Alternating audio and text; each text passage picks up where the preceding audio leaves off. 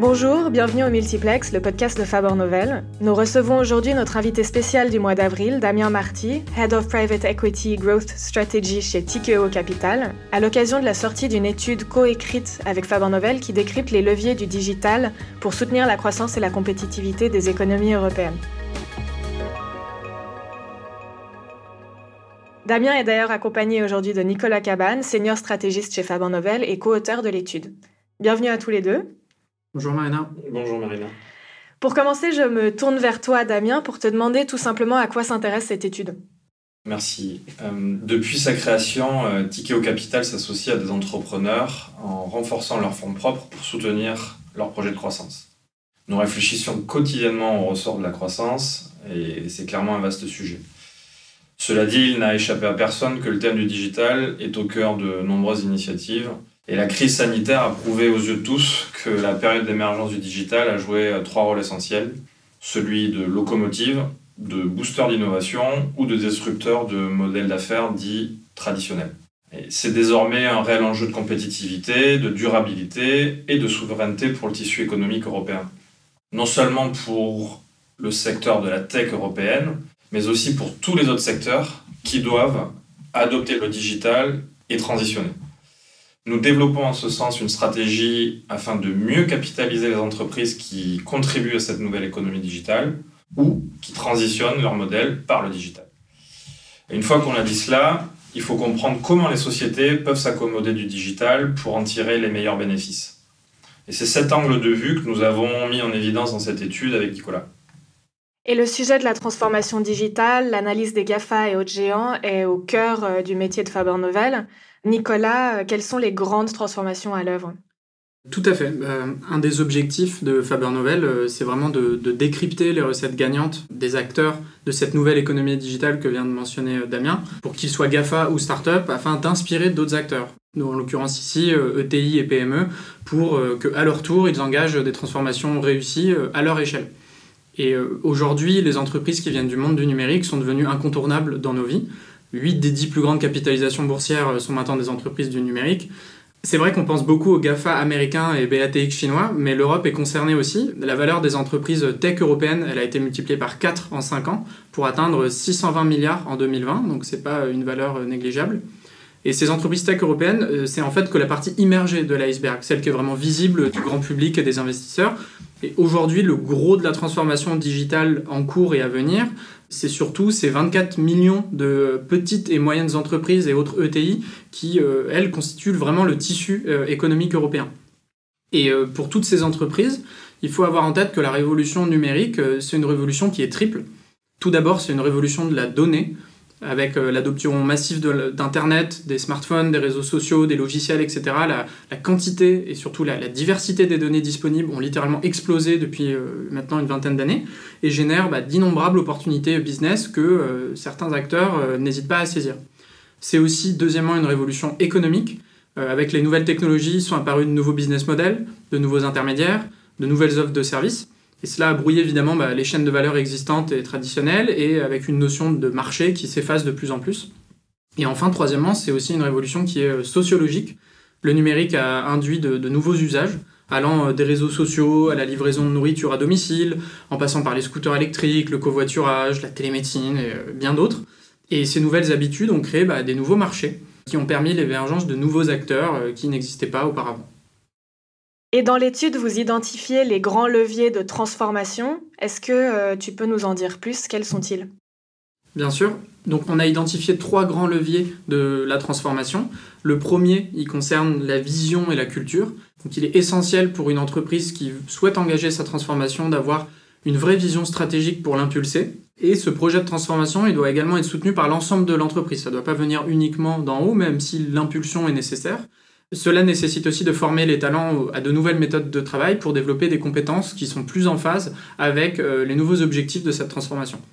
Le deuxième grand levier de transformation, c'est celui du modèle et de la proposition de valeur. On voit ici vraiment euh, se dégager une approche plus systémique et durable de la création de valeur entre les clients, les employés, les fournisseurs, les partenaires, les actionnaires, la société et l'environnement. Et cette création de valeur, elle doit aussi être mesurée et pilotée par des indicateurs qui peuvent être financiers, mais aussi extra-financiers. Et c'est surtout sur cette deuxième partie d'indicateurs que les entreprises doivent le plus travailler. Et enfin, les interfaces et les points de contact avec les clients et utilisateurs finaux sont devenus euh, vraiment essentiels dans la stratégie de ces entreprises qui souhaitent engager leur transformation et sont de plus en plus alimentés par le numérique. Et le dernier levier de transformation, c'est un levier autour de la technologie et de la donnée.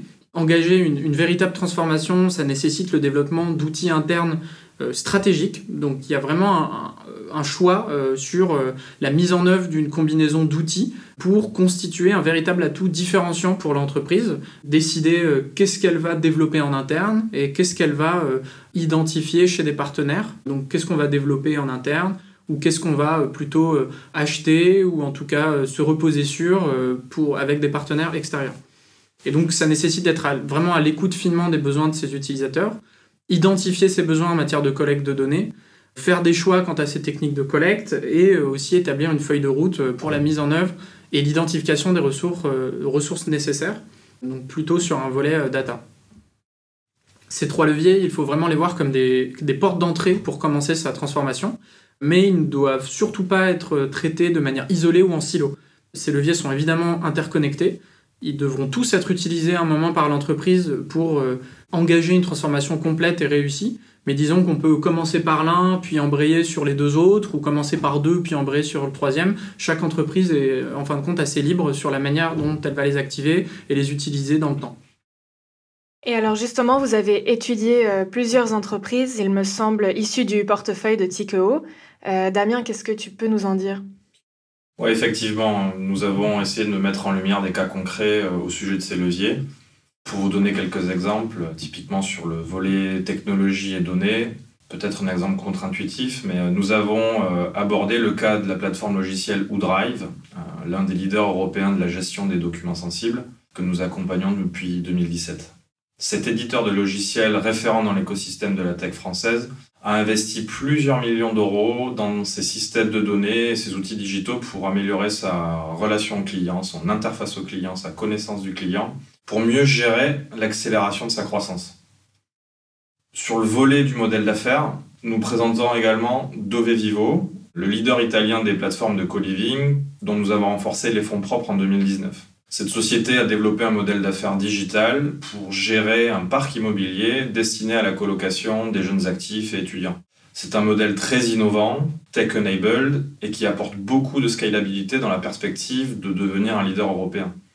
Donc, quelque part, ces leviers, peu importe, je dirais, les fondamentaux de la société, sont au cœur d'une stratégie de croissance avec pour ambition de revenir à l'introduction, c'est de renforcer cet écosystème européen drivé par la tech. Et on arrive déjà à ma dernière question. Est-ce qu'on peut sortir des, règles d'or de la transformation? Et si oui, euh, quelles sont-elles? Quels sont finalement vos conseils pour les dirigeants de petites et moyennes entreprises? Alors, en allant interviewer euh, les dirigeants euh, des entreprises qui ont accepté de participer euh, à l'étude, on a eu certaines règles d'or, ou en tout cas certains conseils de ces entrepreneurs pour leurs pairs et autres dirigeants d'ETI. Tout d'abord, l'importance d'une vision audacieuse sur le digital de la part de l'équipe dirigeante, avec une trajectoire claire pour chacun des trois leviers de création de valeur. Euh, ils nous ont partagé aussi euh, que la clé réside dans l'exécution de cette stratégie, donc une bonne impulsion au départ est indispensable, mais ce qui va vraiment faire la différence, c'est la manière dont on va l'exécuter et la rythmer dans le temps. Donc ça veut dire recruter les bonnes personnes pour conduire cette transformation. Ça, c'était vraiment un point essentiel sur lequel ils ont insisté.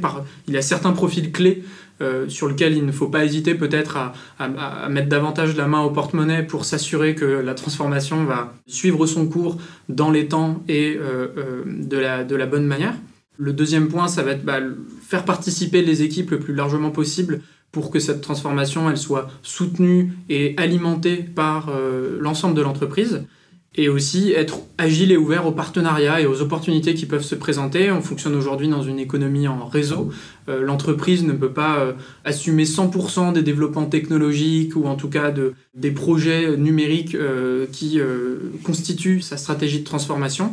Et donc il est essentiel de savoir ce qu'on va faire nous, ce qu'on va faire avec des partenaires. Et donc il faut être ouvert à ces partenariats et, et être agile dans la manière de les contracter. Et enfin, penser performance mais aussi résilience une croissance certes, mais qui soit durable, raisonnable et soutenable sur le long terme, afin d'associer les, les objectifs de l'entreprise avec les objectifs de la planète, on va dire. Et, et pour toi, Damien, quels seraient tes conseils? Je converge euh, vers ce qui a déjà été dit. La réussite d'une telle transition réside dans la capacité des actionnaires et des dirigeants à placer euh, cet enjeu au cœur du projet d'entreprise. Il ne faut pas hésiter. Mais c'est aussi anticiper l'évolution des besoins en compétences en accord avec l'évolution des business models, et c'est souvent contre-intuitif. Pour cela, il faut prendre du temps, il faut avoir du capital patient pour permettre cette croissance rentable et durable. Alors merci à tous les deux pour cet échange. Pour ceux qui souhaiteraient consulter l'étude, on vous donne rendez-vous sur les sites de Tikeo et de Faber Novel où vous pourrez la trouver. Et dans tous les cas, on se retrouve la semaine prochaine pour un nouvel épisode du Multiplex. Merci Marina. Merci.